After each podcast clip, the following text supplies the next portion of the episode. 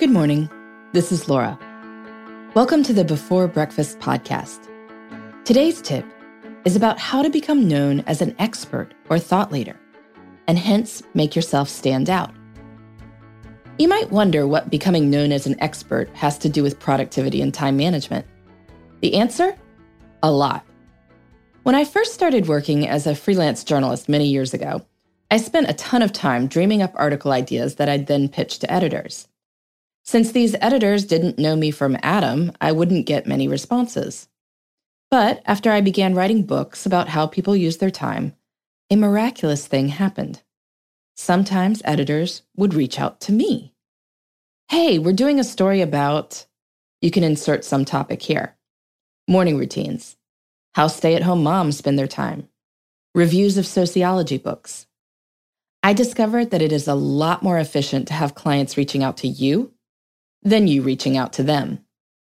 The most straightforward way to make that change in direction happen is to become recognized as an expert at something. So, how do you become a recognized expert? How do you become the sort of person people seek out? Some people grow up knowing what specific topics they'll be passionate about. Then they study those exact topics in school. For many of us, though, it's not that simple. We have to figure this out.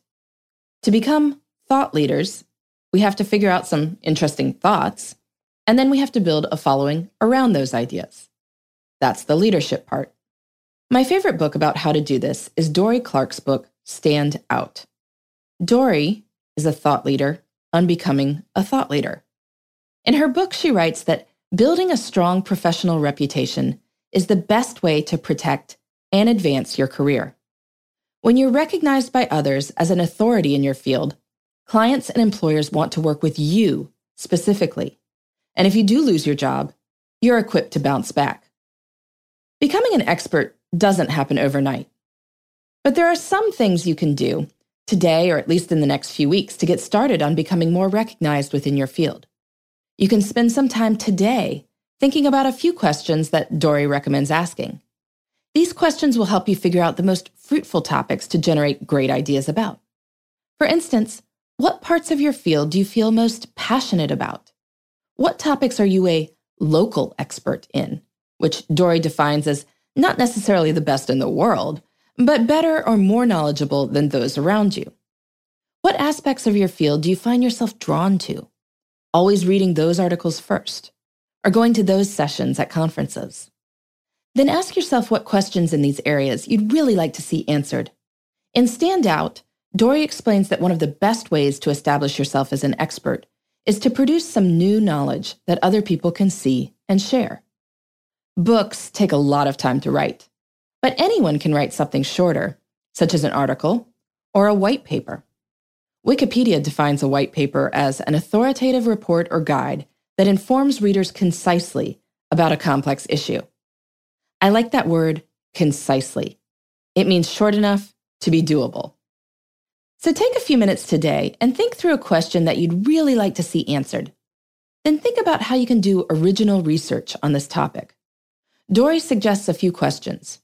Who is knowledgeable in your industry but doesn't often get asked for their insights or opinions? How can you reach out to them? What on the ground field research can you conduct in your area of interest? Who can you visit or interview about their experiences? Is there a hidden good news story in your field that most others aren't aware of or talking about? Over the next few weeks, you can carve out 60 to 90 minutes twice a week to do your research. Then, for two weeks maybe, carve out 30 minutes a day for writing. Just a few words at a time will get you there. Ideally, your manager will be interested in sharing your research through your organization's channels. That will get your name and your ideas in front of all sorts of people.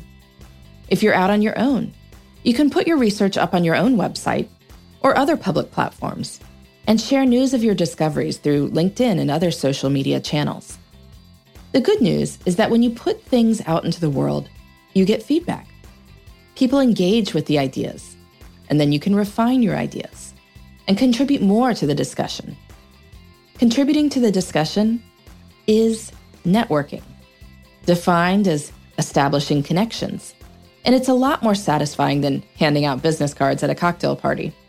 When people see you have a great idea, they come to you. And that takes a lot less time than you going to them. So, what are you going to do today to build your expertise and let the world know about it? I'd love to hear your ideas. In the meantime, this is Laura. Thanks for listening, and here's to making the most of our time.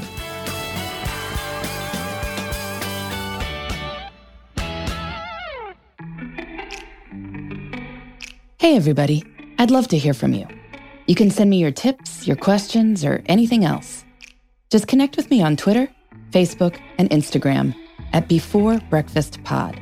That's B E, the number four, then breakfast, P O D.